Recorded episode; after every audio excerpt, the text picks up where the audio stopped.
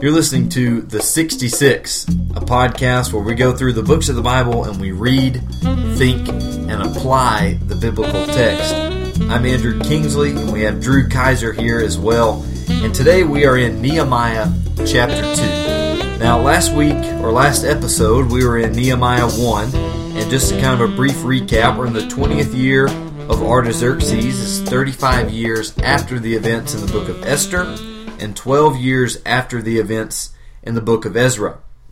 And what happened in chapter 1 was Nehemiah found out that Jerusalem was destroyed after talking with his brother. And then uh, he prays to God and he fasts and he asks for help. Uh, he asks him to deliver the people. And especially at the end of the chapter, he asks for help uh, against this man or with this man. And the man that he's talking about there is the king. And so now Nehemiah has heard the bad news. He's prayed and he's fasted for what we said last episode for months there. He, he prayed and fasted for a few months about this decision to go before the king. And so now in chapter 2, he is about to go before the king. And we've got this divided up. Chapter 2, uh, verses 1 through 18 is what we're looking at today. And we have it titled An Envisioned City. So if you remember from our big outline altogether, we're going through Nehemiah as the theme of this rebuilding the city or restoring the city. And last week we looked at um, a ruined city, and today we're looking at an envisioned city. And so we got it in two parts for chapter 2, verses 1 through 18. The first part is the vision is introduced. And that's what happens in verses 1 through 8. And you can read there and see that we are in the month of Nisan. And this is four months after chapter 1. So, like we said, this seems to indicate that Nehemiah had been waiting in prayer and fasting for the opportunity to introduce his idea to the king. So, four months, Nehemiah is in, I guess, emotional tor- turmoil, for lack of a better word. Um, he's very upset about it, and he's really considering what he's about to do. He spends four months in prayer and in fasting before God which you know, is a lot of, awesome. A lot of the book of Nehemiah makes me feel bad about myself. you know, I think oh, I'm so I'm not very productive. I'm not a good time manager. And I'm not saying this is poor time management. I'm just I like that it took him a little while to get mm-hmm. to this point, and he's using that time wisely. He's not wasting it. But you know, so many things like we'll see near the end of this uh, part of the podcast that he finishes the wall in 52 days. How in the world does he do that with those mm-hmm. that the technologies or the lack thereof that they had in those days for construction?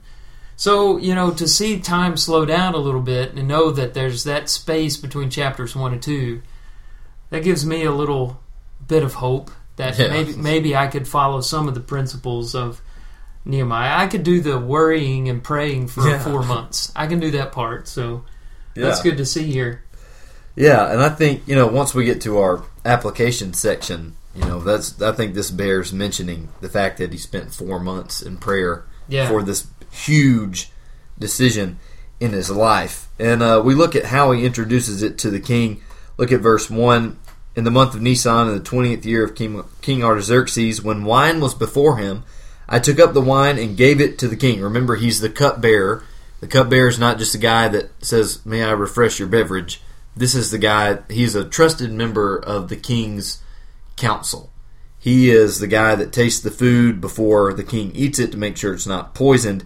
He's, he's a really trusted guy. Um, and then he says at the end of verse 1 Now I had not been sad in his presence, and the king said to me, Why is your face sad, seeing that you are not sick? This is nothing but sadness of the heart. Then I was very much afraid. So the king takes notice that something is wrong with Nehemiah. Maybe it's been over the past, you know, we said it's four months.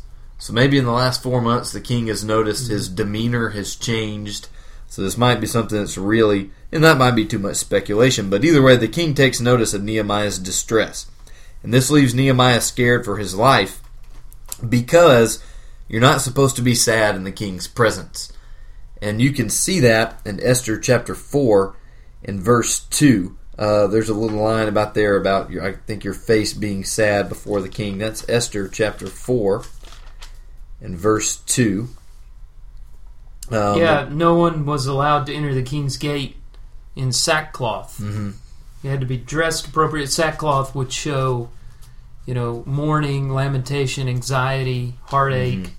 and that was not something that was acceptable in the royal presence. You had to you had to be cheerful, and I, you know what that is is when when you show sadness, you it's the king. Kings were very insecure in those days, and they took it as a reflection upon their their rule.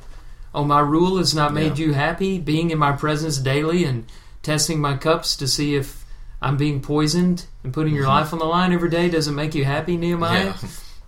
Uh, okay, off with your head. You know, Yeah. uh, so that that seems to be a Persian thing, and we've been seeing Persia as a little more benevolent than, say, Babylon or Assyria. Yeah. But they still were very serious, and we'll get into that more when we read about Esther and how the queen was afraid to go into her husband's presence without being invited, and Mhm. how you know she was putting her life on the line. But these these kings were very serious, tyrannical dictators. They were Mhm. they were not you know nice guys, politically speaking. Oh yeah. Oh yeah. You can definitely see that from uh, this guy's dad, Xerxes, and then Artaxerxes inherited a lot of that. But so Nehemiah is terrified because the king recognizes he's sad for the fact that he could lose his life, and Nehemiah is already on thin ice because he's about to make a, a pretty bold request, and that is going to be um, what you can read about in verses three through eight. So now we're going to see what Nehemiah's vision is. We haven't really seen it yet, but here it comes. Uh, Let the king live forever. Why should not my face be sad when the city, the place of my father's graves, lies in ruins and its gates have been destroyed by fire? Now here comes the big question. The king said to me, What are you requesting? And Nehemiah's response right here is awesome. So I prayed to the God of heaven. So before he speaks, he prays to God, which we can talk about more in the application. But verse 5 I said to the king, If it pleases the king, and if your servant has found favor in your sight, that you send me to Judah, to the city of my father's graves, that I may rebuild it. And so now here's his vision. He wants to rebuild the city. And then in verse 8, uh, he's talking about sending letters out in verses 7 and 8, and he even gives a vision of how he's going to do it. Um, send a letter to Asaph, the keeper of the king's forest, that he may give me timber to make beams for the gates of the fortress of the temple, and for the wall of the city, and for the house that I shall occupy. And the king granted me what I asked, for the good hand of my God was upon me. So we see a lot happens right here. Here, Nehemiah makes his request, and it is it's given to him. Uh, the king asks him how long he's going to be gone in verse 6. Nehemiah asks for letters in verse 7 and asks for timber uh, and lumber for all the building in verse 8, and he gets it. So now the vision has been introduced, and uh, the king is going to send Nehemiah out. And we get to verse 9. Nehemiah mentions the people that are going with him. He sets off with some of the army, uh, probably in his command, but either way, he's, he has them as an escort. And uh, in verse 10, we have a little foreshadowing. Uh, the opposition that's going to come later, really at the end of this chapter, but we're not going to get into the opposition until our next episode just because it makes it a little easier to uh, digest this way. Uh, so the opposition is foreshadowed in verse 10. Sanballat and Tobiah are first mentioned, and they're not happy that this city is about to be rebuilt. And then in verses 11 through 16, we have a, a pretty cool, uh, pretty cool scene of Nehemiah going around and inspecting the city. And it's a secret outing. He goes out at night, and only a few people go with him, uh, and no one knows about it at this point. The only people that know are the people that he has taken with him. And in fact, they only carry one animal with them, and I'm guessing so they can be quiet, so it won't be like a herd of mules are walking around and everybody's, what's that noise? And look out, there's everybody looking at the walls. Um, it doesn't take more than one animal Yeah, to mess I guess it, you're right. to mess all of that up, but I guess he picked the right one. Yeah, that donkey, I'm guessing it was a donkey he was riding on. That thing made Yeah. one noise, He one loud into noise. that hee haw and Yeah. Yeah, so they're trying to be stealthy. Uh, I'm not sure taking a donkey was the best idea if you're trying to be stealthy, maybe a rabbit. yeah, he could have taken a rabbit to. Uh, that'd be a big rabbit. I guess maybe one of those Texas rabbits. You're from Texas. Maybe they could have carried one of those. But we digress. Yeah. Uh, back to the point. He's trying to be quiet, trying to be covert, um, and he's just checking out the walls, getting ready for rebuilding the city. And it's, it makes perfect sense. You're gonna if you're gonna take on a project this big, you got to go look and see what you need to do first. And it's so bad in one place um, that this donkey can't even get by. And we can talk a little more about that in the next section. Uh, that particular area uh, was devastated and ended up actually rebuilding the wall closer in toward the city. They didn't even rebuild the wall on the ancient line because it was so bad. They just had to back it up mm-hmm. and build it up on the hill a little bit more. Um, but then in verses 17 and 18, you can see Nehemiah uh, shares his plan with everybody, and this is where we're going to end our. Um, this is where we end our text for this episode, verse 17. Then I said to them, You see the trouble we are in, how Jerusalem lies in ruins and its gates burned. Come, let us build the wall of Jerusalem, that we may no longer suffer derision. And I told them that the hand of my God that had been upon me for good, and also of the words that the king had spoken to me, and they said, Let us rise up and build. So they strengthened their hand for the good work. So, what has happened so far in chapter 2, verses 1 through 18? The vision has been introduced, and the vision is starting to take shape. And so now Nehemiah has come back and very shrewdly um, has waited to make his vision known until after he's kind of looked and scoped things out, knows what's going on, knows it can be done, and now he's presented it to everybody. And so we have this envisioned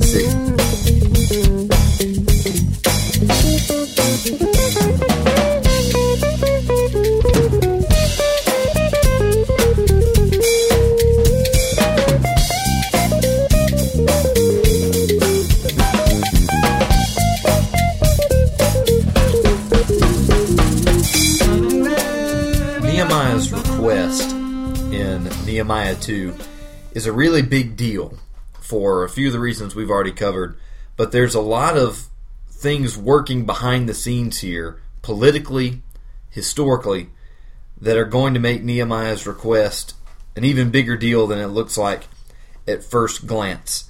Now, if you will remember, back in Ezra chapter 4, and we recalled this episode in our in our last uh, podcast as well, um, the story there about Artaxerxes giving a decree that all buildings should stop in Jerusalem. So this is uh, probably a few years ago at this point, Artaxerxes, and it could be after, but it is interesting to notice some of the timing here. Um, it could be that Artaxerxes made the decree from Ezra 4 saying that all building should cease until yeah. a decree is made by me. Artaxerxes adds that. So it has to be before, right? Yeah. Because once Nehemiah got busy on this thing, in two months, the whole thing was over. Yeah. So there wasn't really time in there for a whole lot of cessation of work or delay. Mm-hmm. That event that's in Ezra 4, and if you don't know what we're talking about, you need to go back and listen to the Ezra podcast. But it, it is this is a kind of a flashback in the book of Ezra that for some reason is placed in there that has more to do really with the events in Nehemiah than yeah. the events mentioned in, in Ezra. Yeah. So maybe that fits between the end of Ezra and the beginning of Nehemiah. Maybe so. Um, it's still confusing though. Yeah, it is confusing. I'm starting to think about it more. Um, you you always just picture there's nothing built, then Nehemiah gets concerned, and 52 days later the the walls are standing up. Yeah. But that stuff in Ezra 4 requires a little more time. Maybe they, you know, I I didn't go back and read it again before the podcast because I didn't know you were going to bring it up again. Mm-hmm. But uh, I just really like it. I, I generally forget things as soon as I they come out of my mouth. Mm-hmm. And uh, so when we talked about it, I don't remember exactly what we said, but I think we concluded that it had to be in something that was going on during the time, you know, it was Artaxerxes. So it was during uh, Ezra Nehemiah's days, and it had to have been a smaller building project than what Nehemiah was undertaking. Maybe Yeah. some repairs and some buildings or something, but it was some construction work that was being done there. And what the reason you're bringing up is it gives us a little insight into the character of the king, Mm-hmm. right? Yeah. So we'll just take it from that point of view to to kind of see what Nehemiah was getting himself into approaching the king with this bold request that he had. Yeah, yeah, that's exactly uh, the point we're trying to make here. Is that let's say Artaxerxes did come out and say building has to stop. You know, if this was a year, two, three years, whatever before, Artaxerxes makes a decree that says building has to stop. And uh, in Ezra four twenty one, he makes uh, a little caveat. Artaxerxes puts a caveat at the end of his decree that's very important, and he says, "Let it cease until a decree is made by me." Now, this was a, a wise move on the king's part. And this is typically what a Persian king is going to do because once a decree or a law was made by a king, it could never be changed, no matter what the case may be. And so, if you don't put that little caveat on the end until a decree is made, then that law is standing no matter what happens. Yeah, that's why Daniel got thrown in the lion's den. Mm-hmm. You know, Yeah. this law of the Medes and Persians is brought up in Daniel chapter 6 two or three different times. I've got Daniel 6:15 in front of me here where uh, Darius is told by, you know, Daniel's enemies that it is a law of the Medes and Persians that no injunction or ordinance that the king establishes can be changed. And the Persians were really proud of their irrevocable laws, and it's really a major plot point to the book of Esther because uh, Ahasuerus, another Persian king, probably Artaxerxes' father Xerxes, he makes this law that all the Jews are to be exterminated. Oh, whoops, my wife is a Jew. And so instead of revoking their laws, they come up with end arounds or loopholes or things like you just mentioned, where he put that little mm-hmm. until I say differently Yeah. at the end of it. And so that it's neat to see how that was reflected consistently through Daniel and then Nehemiah and Esther. Mm-hmm. We've seen examples all through there of how the law was treated and how they were obsessed with, you know, not revoking laws, no amendments, in other words. But they could come up with little workarounds, like allowing the Jews to defend themselves, or uh, unfortunately, they didn't come up with anything for Daniel. Yeah. But God did, but they didn't. Yeah. And so there was this, it was to the point of, there was this proverb among Persian people that was the law of the Medes and Persians, which altereth not.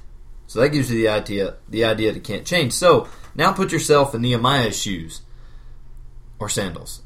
The idea Uh-huh. is, see what I did there? He probably wore sandals. Um, the idea is Nehemiah goes before the king, and the standing order at the time is there is to be no construction done on Jerusalem.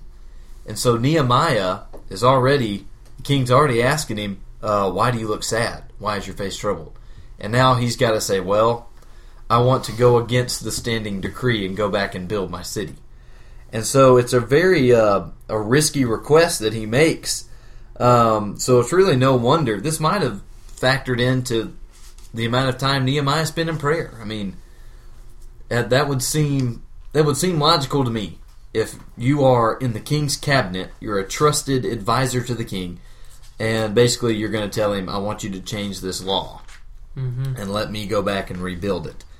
So it's a you can definitely see that God is with Nehemiah, just in the simple fact that the king didn't kill him for requesting such a thing. Yeah, because one of the things that he wanted was to, um, I forgot where I read it, but it was interesting when Nehemiah was finally coming out with with his request. He mentioned beams Mm-hmm. for the building, and I don't remember if it was Xerxes or Artaxerxes and Ezra.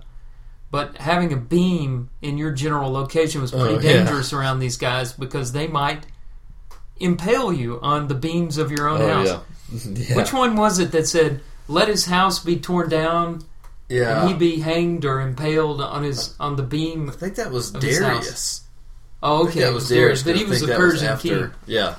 So if. I'm living in a tent, if I'm Mm-hmm. in Persia, so that you know I can't get impaled.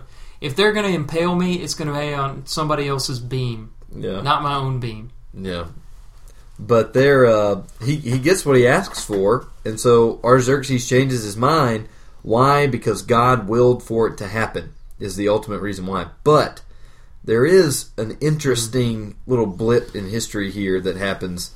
Um, it could be the case that one of the governors in this province beyond the river had recently revolted against Artaxerxes.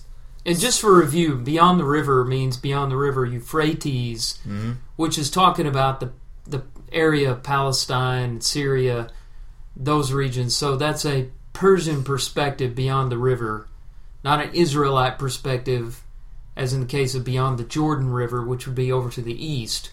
This is west of Persia, beyond the river. So these these governors that you're talking about are guys like Sanballat and, Yeah. and the mm-hmm. others. So it could be the case that a governor had recently revolted against the king. And so now, if you're Artaxerxes, Nehemiah is one of your most trusted advisors, and he says, Let me go to Jerusalem and rebuild the walls there. Let me kind of run Jerusalem for a while until it's rebuilt. You know, it would make sense, and Kaufman points this out in his commentary.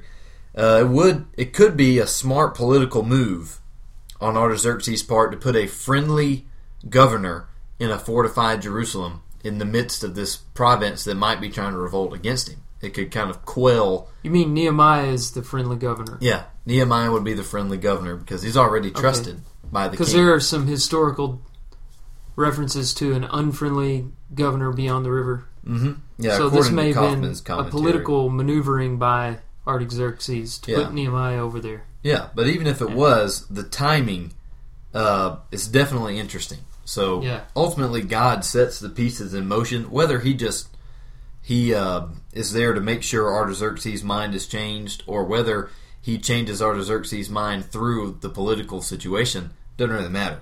God is the one that's Mm-hmm. Well, in he, charge here. he likes Nehemiah because he's noticing he's sad. You know, why are you sad? And that's Mm-hmm. an unusual question for a tyrant to ask somebody. Yeah. But this is his cupbearer, and he relies on him. And he needs him to be in a good mood because um, if Nehemiah suspects poison and he is disgruntled, he might just allow that to pass on by. He could Yeah. he could fake tasting it, tell the king, you know, it's um it's fine, and then it's all over for Artaxerxes. yeah, So that might have been the motivation. Maybe he really cared about Nehemiah. I tend to think that. that's what it looks like And from so the that- text. I think. You know, that plays into the providence as well, is that Nehemiah was a guy who was liked, and Artaxerxes was an unusual king who noticed people's emotions. hmm Nehemiah was in the position of cupbearer, so it was important for his emotions to be good for the king. Yeah, and you brought up Daniel a minute ago. I think it's interesting that these guys, Nehemiah, Daniel, uh, several other characters from the Old Testament, the king likes them. Mhm. Like they don't. The king did not want to throw Daniel into the lion's den. You know, he grieved over that. These guys like them. You know, for whatever reason, uh, probably just because they're you know they're living according to the law and they're likable guys. You know, they're peaceful, they're kind, they're generous. Uh, but it is interesting, yeah, that the king, the kings like these guys. They like the the main characters, the servants of God. So that's just something interesting. Well, you know, note. godly people are useful. Godly Mm-hmm. people have a good work ethic, whether we're talking about Old Covenant or New Covenant. They are people that leaders want around them because Mm-hmm. they're respectful. You know, I'm sure it's protocol, but this let the king live forever stuff Mhm. that you see in Nehemiah 2 3, and Daniel said that kind of thing all the time to Nebuchadnezzar, even when uh, Nebuchadnezzar was threatening to tear him limb from limb.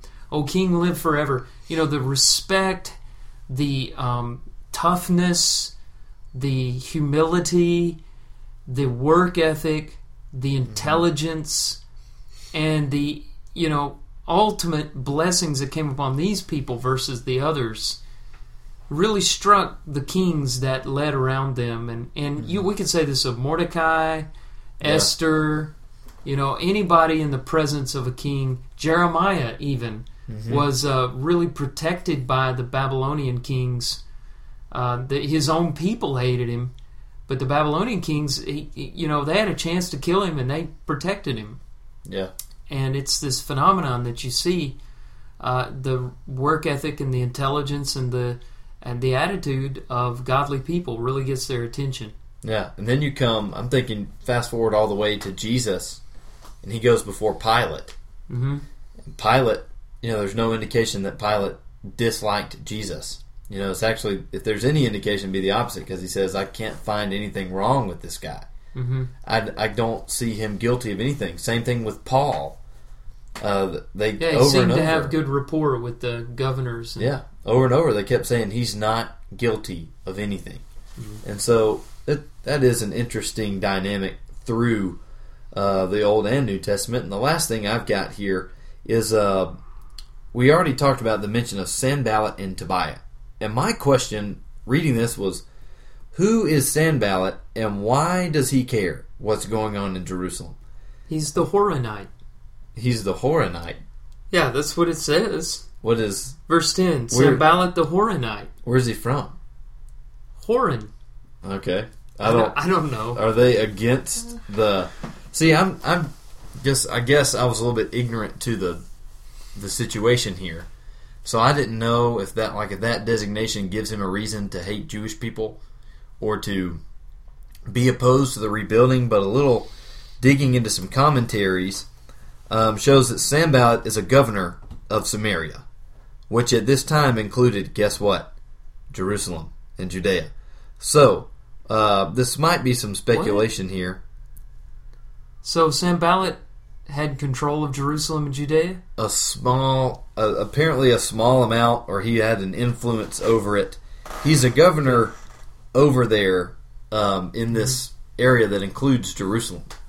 So how much the But city he's itself losing it to Yeah. Nehemiah. that could be the reason for his. That could be why he's so mad. Yeah. And this, as we'll see in our next episode, uh, the lengths he goes to to prevent it. But he's going to end up trying to stop them. Uh, Kaufman speculates that this would have been a great threat to Sanballat's power over Judea.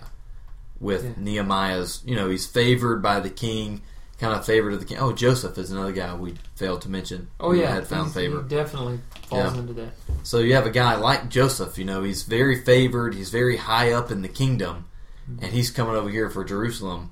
You know, this guy's thinking, well, he he's going to outrank me if he's over mm-hmm. here. So that could be, Well, I've always, without knowing, you know, the historical background too well, I've always thought that that was the problem that these guys, and they pick up a third guy later, a Geshem the Arab, uh, that we'll get into in our next episode. These three are going to lose power, territory, clout by a fortified Jerusalem. They they do not benefit from a fortified Jerusalem. Period. You know, politically, that's bad for them, and uh, it may be just you know they would rather have a weak Jerusalem than an uninhabited Jerusalem, or maybe, like you said, there's some evidence that they're losing territory. They're actually losing some of their their power by Nehemiah moving in. But Nehemiah is only a temporary governor, and we can't forget that uh, years before this, Zerubbabel came in as governor of this area. So I don't. That's that's why I was a little taken aback by that by that comment that he had Jerusalem and Judea because um, a previous king Xerxes sent Zerubbabel down as governor with the materials needed to rebuild the temple. They have built the temple in the city, so I'm thinking that you know they're just uh, afraid that the Jews will regain power. Let's not forget that in the past, Jews have led campaigns into these territories with the mandate to destroy the Ammonites, the Perizzites, the Hittites, Jebusites, etc. And they go in and take all of these people out, and that that of course is centuries before this, but maybe they know the history and they mhm. know all you have to do is have a copy of the Torah, which was around, Yeah. or know about it or hear about it, and it still has those instructions to settle the land of Canaan and utterly destroy all idol worshippers. Yeah. That's in the, the law of these people. We haven't come to the New Testament yet. Which So they, they're maybe looking at it afraid for their own lives. Yeah, it's interesting to note, uh, and I just saw this here in these notes I've got. Um, he's a Horonite. Well, there's two options. It could he could have been called a Horonite because he worshipped the god Horon, who is I'm just going to assume is an Assyrian god or a Persian god, um, or it could indicate that he's from Horonaim. H O R O N A I M. Literally never seen this word before. Horonaim. Horonaim, that sounds more Hebrew, uh, which is located in Moab. So, Uh, you know, there could be some different motive. he's definitely an idol worshiper, though. yeah, There, there's no doubt. And his being name. an idol worship, he's targeted by the law of Moses. Mhm. His- Militarily. Oh, Uh, yeah. You know, he's targeted militarily by the law of Moses. And, I, you know, we don't know if he's seen the law, but he's heard things and Yeah. probably corruptions of the truth, propaganda, and he believes it, and he is against that being established. And we've already, in the course of our study, looked at a restoration of worship and a restoration of the law. All the pieces are falling into the place, which is bad for an idol worshiper in the land of Canaan, in the Oh, yeah. in the promised land. So now uh, the restoration of the city by Esther's day, restoration of honor. These people are back into their uh, original design, and of course they never reach the the glory that they had under David Mhm. when they were defeating these people, or Joshua even. But um, they are Sin as a threat probably because of these things. Oh yeah, and he's definitely an idol worshiper. This is kind of a cool note. His name means "seen gives life," and Sin was an Assyrian moon god. So even his name itself comes. Mhm. I mean, it's you know everything about him, you know, is is I guess steeped in idolatry. So this request that Nehemiah makes is a huge deal because of what's going on in the background. There's a reversal of the king's decree, which makes Nehemiah's request very risky. King changes his plans, and now you have this angry governor in place.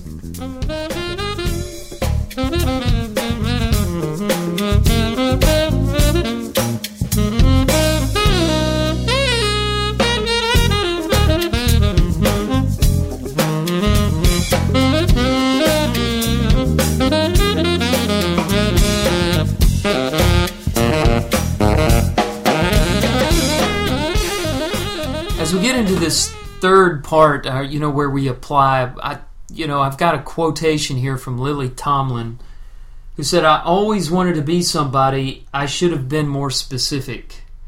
you know, and that kind of introduces what all of our application is going to be about. We're, we're calling this envisioning the city. And really, the best application, especially for leaders, is the need for vision and how to how to have vision and how to make it applicable to what you are doing. Here we see Nehemiah seeing the city before the city is built.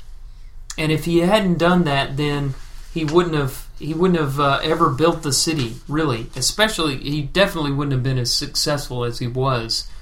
There's a story about uh, Walt Disney World, and when it was first opened, and um, his Walt Disney had died by this time, but his wife was asked to speak at the grand opening, and she was introduced by a man who said, "Mrs. Disney, I wish Walt could have seen this."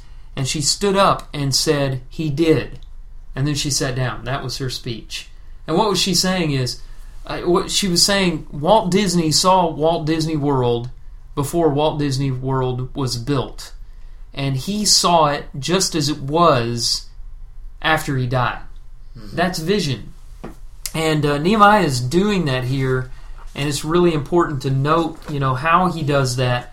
It's a very important part of leadership. And, you know, let's just say at the beginning, this will be our little curmudgeon section of the podcast where we gripe a little bit. But, you know, in the church, we're really bad at this. We, we don't do this like we should.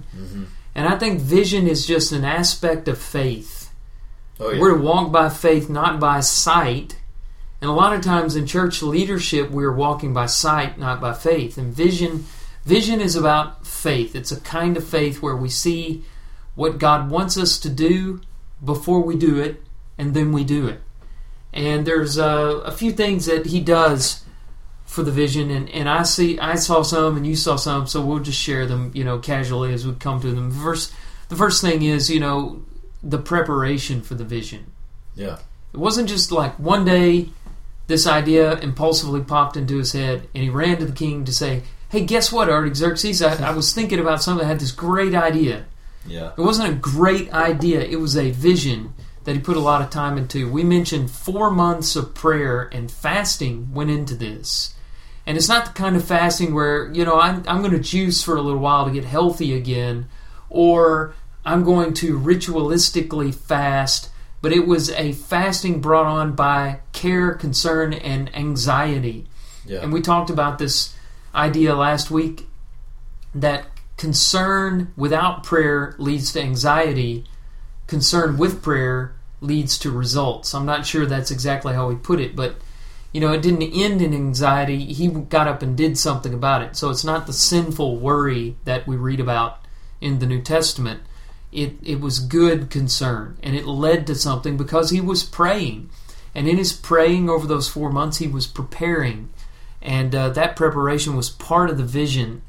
And uh, so he does all of that, and then then you also have, I think, along with the prayer, you have the inspection of the city. It was going out at night, and this goes against you know the impulsive nature that a lot of us have. I'm I'm bad about wanting to you know, share my ideas immediately. I'm a talker. I like to, you know, tell somebody everything that's on my mind. Oh yeah, I relate to that. And yeah, you have to hear that all the time. Being one of the people that I unload that on. Oh no, I do the same basis. thing.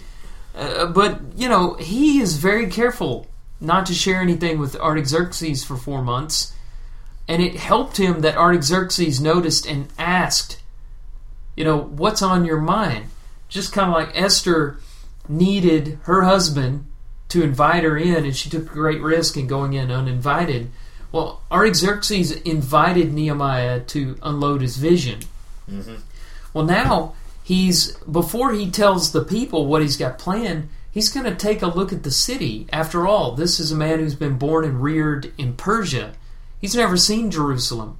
And if he got that upset about Jerusalem, having never seen it before, just think about, you know, the the emotional roller coaster it was for him to inspect the city and see parts that his uh, animal couldn't even navigate, and, you know, see how bad the city was firsthand. But but he went and he inspected that, and I think the reason the inspired writer goes into great detail about his inspection is because it's an important part of of vision uh, of having vision and formulating a vision is you've got to put a little preparation into it. Oh yeah. You got to do some research, Mm-hmm. and uh, he does that very carefully. You know, at night, not because it's easier to see at night, but because it was important that these people not know what he's up to until the right moment. Yeah, I think with envisioning something like this, sort of Nehemiah with the city. I remember my my grandpa um, would always tell me he'd help me write sermons all the time. He still does to this day. Um, but he always told us, doing like speech for lads to leaders, there are three rules to make sure to making sure that you have a good sermon prepared, and those three rules are preparation, preparation, and preparation. Yes, And I think the same is true of any vision that you have. You've got to prepare for. I mean, first you got to get your vision ready, and then you've got to know what steps you're going. You got to plan out what steps you're going to take and when you're going to take those steps accordingly. And I, I certainly think that those three rules apply to any sort of vision that you have. Like with your church, if you have a vision you want to reach, well, you know, Nehemiah could have just said, "This is my vision," and then stopped there. And then he would have had, you know, no plan of attack, nothing to go on, and it probably wouldn't have gotten done. But because Nehemiah had this plan, he had a good vision, then he had a good plan. He was prepared. He had a good plan to go along with it, and I think that's why it got done. Um, I, I think his some of his preparation included he identified the problem first of all, which was him, you know, praying and fasting and being upset over the problem. Then he took the time to consider a solution. he planned out his solution, and then he presented his plan, and that's ultimately how he went about doing it. And I think he, you know, I think we can tell from the text he's a pretty smart guy. He's a pretty thoughtful guy. He knows how to get something done. Yeah. Let's talk about the last part that you enumerated. Um, presented the plan. Mm-hmm. Uh, I read a book. I think we mentioned it last episode by Andy Stanley called Visioneering. Mm-hmm. It's leadership based on the book of Nehemiah. And he has a term that he coined for communicating a vision, vision casting. And so that's what he calls communicating the picture that you have in your head to others. And you have to put a lot of effort and work into that. You see Nehemiah giving a really good speech here. It's brief but effective. The people get excited after he talks about rebuilding the walls. Of course, you could say that he did that with Artaxerxes as well. And it doesn't matter how good your vision is, if you can't communicate it to the people, it's going to break down and not get done because you can't do it by yourself. So you have to recruit, you have to uh, cast your vision in an effective way, and, and people have to buy into it. And if they don't buy into it, then it's not going to happen, no matter how worthy or needful it is. Uh, I've got a quote here from Stanley's book The severity of the change must be matched by a clarity of connection to the vision. If it is not, the decision will easily be interpreted as a quest for power or control. Um, so, severity of change, you know, he's wanting to change the state of affairs in Jerusalem, change Jerusalem from a defenseless city to a fortified city. That's a big, severe change. But the severity of the change has to be matched by a clarity there, where he connects the people to the vision, and that's in the communication of the thing. So, you know, we can apply this in so many ways. If you want to make disciples at your church, which I hope that you know all of us want because that's mm-hmm. our basic mission that we've been given. We have got to go through these same steps. We first have to see Yeah. it in prayer. You know, pray to the Lord, study from His Word, and discover this is really what God wants us to do. And then we have to spend a little time formulating a plan. And we have to do our research and inspect the congregation for obstacles that get in the way of that growth. And we have to see what is not being done, what is already being done that needs to be nurtured and embraced and, and, and led forward. And you have to see all of that. And, and once you get that, then there has to be a communication to your leaders. They have to buy into it. Then you've got to communicate it to the church. They have to buy into it. And then your vision is cast. Everybody's ready to work. Then you have the work of, of bringing the vision into fruition, which I guess is the, the final stage in all of that. And I don't know if you have another P word for that. Uh, but after the presentation, there is the practice of the vision, if you want to say that. You've got to practice it. And that could be where it breaks down as well. Mhm. But uh, that's why Nehemiah is such a great model for leadership is his vision. Mhm. I think the rest of what we're going to see is stuff that a lot of leaders try to do. The part that, at least in a church context, that I see that we don't match Nehemiah is in his vision. His vision. Uh, you you said something else though about um, during the break. You were talking about um, how he adjusted the plans, or what was it? He uh, oh the walls. Yeah, Uh, he did inspect the wall uh, on the. I guess it's like the south. If the map I was looking at had north at the top, then it's like on the south. Um, I guess the southeast side of the city. Those walls that he, where the donkey can't get by.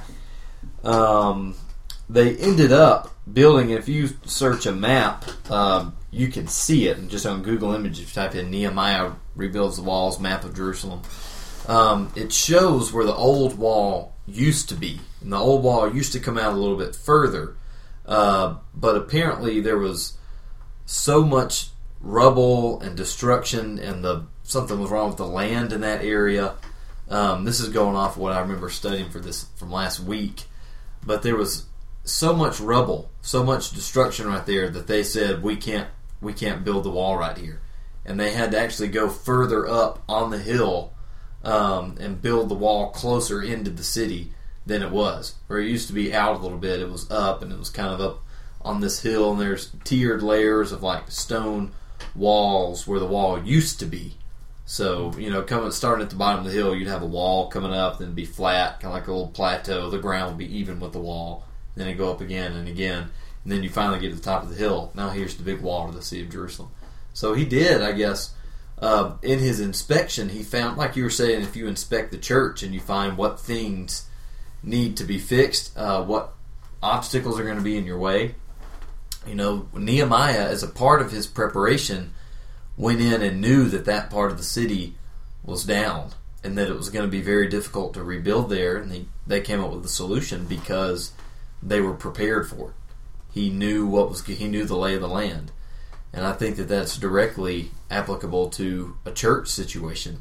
You know, you have to know what situations are are you know going to require some harder work and going to require a little more difficult solution, maybe than some others. You've got to distinguish your non-negotiables from your negotiables. Uh, you, I, I don't think that anybody is able to keep their vision fully formed throughout the process.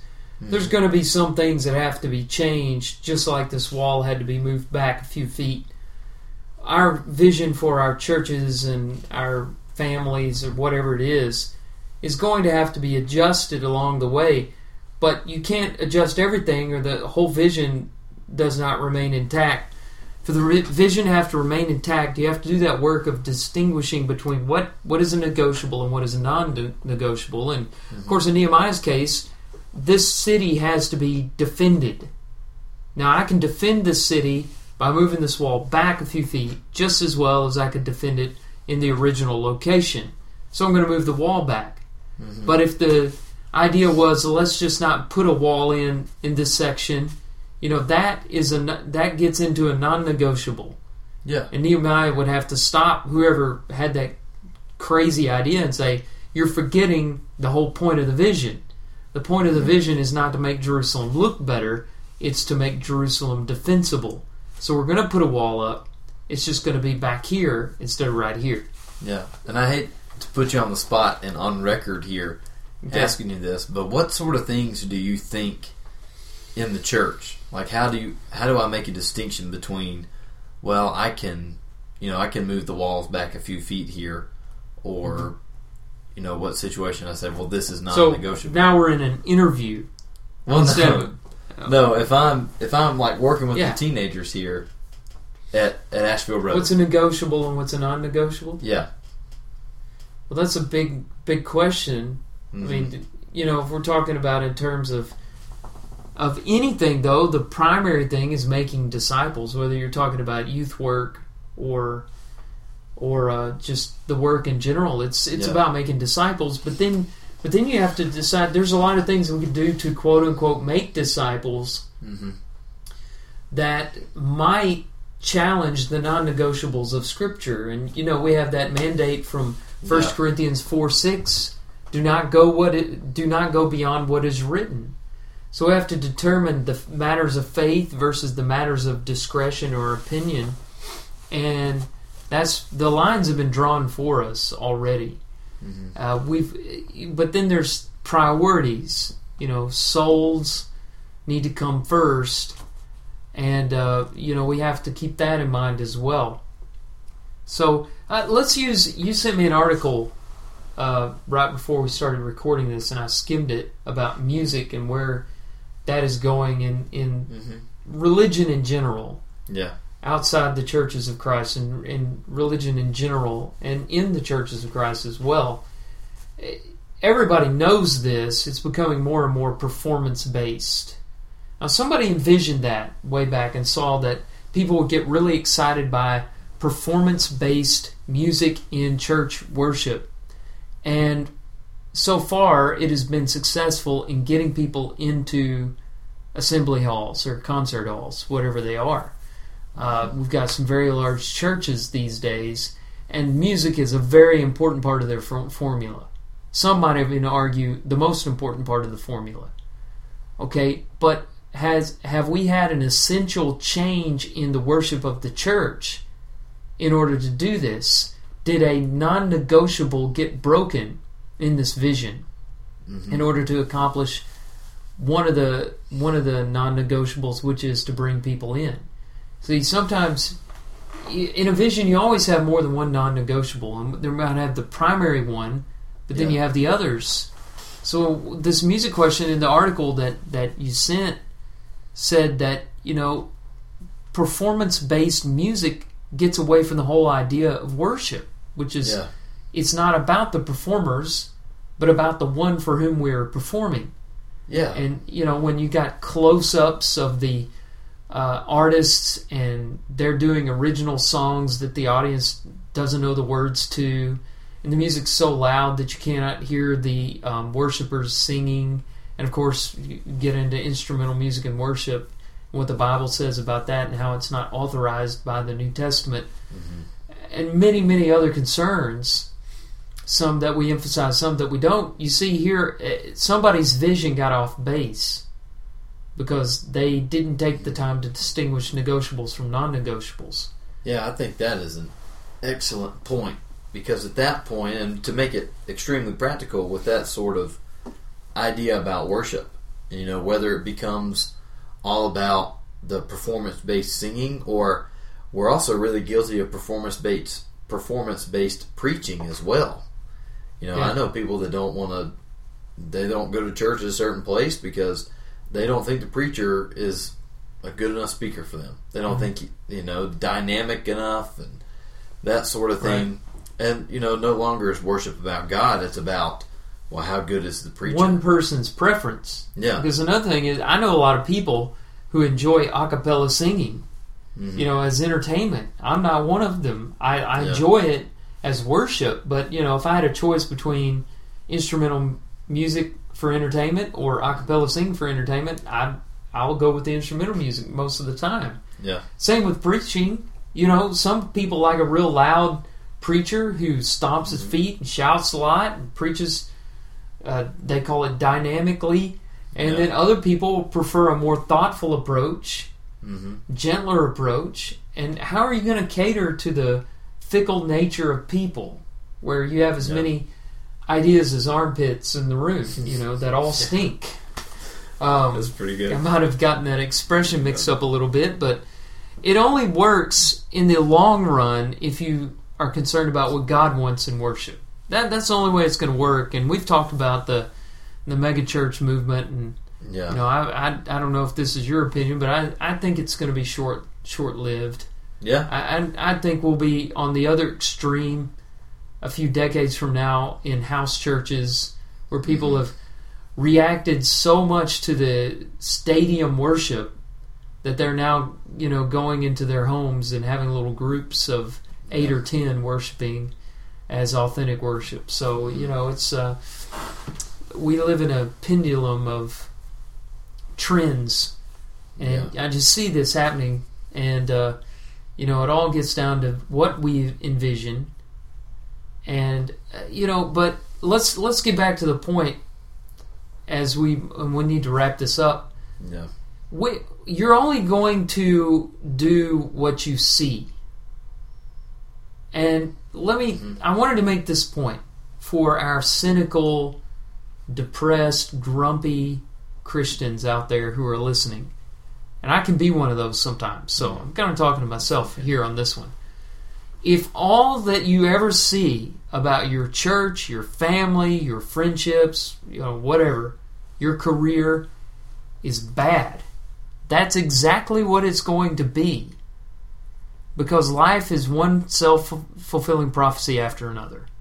It's just what it is. Cynical people make cynical churches. hmm That's what it is.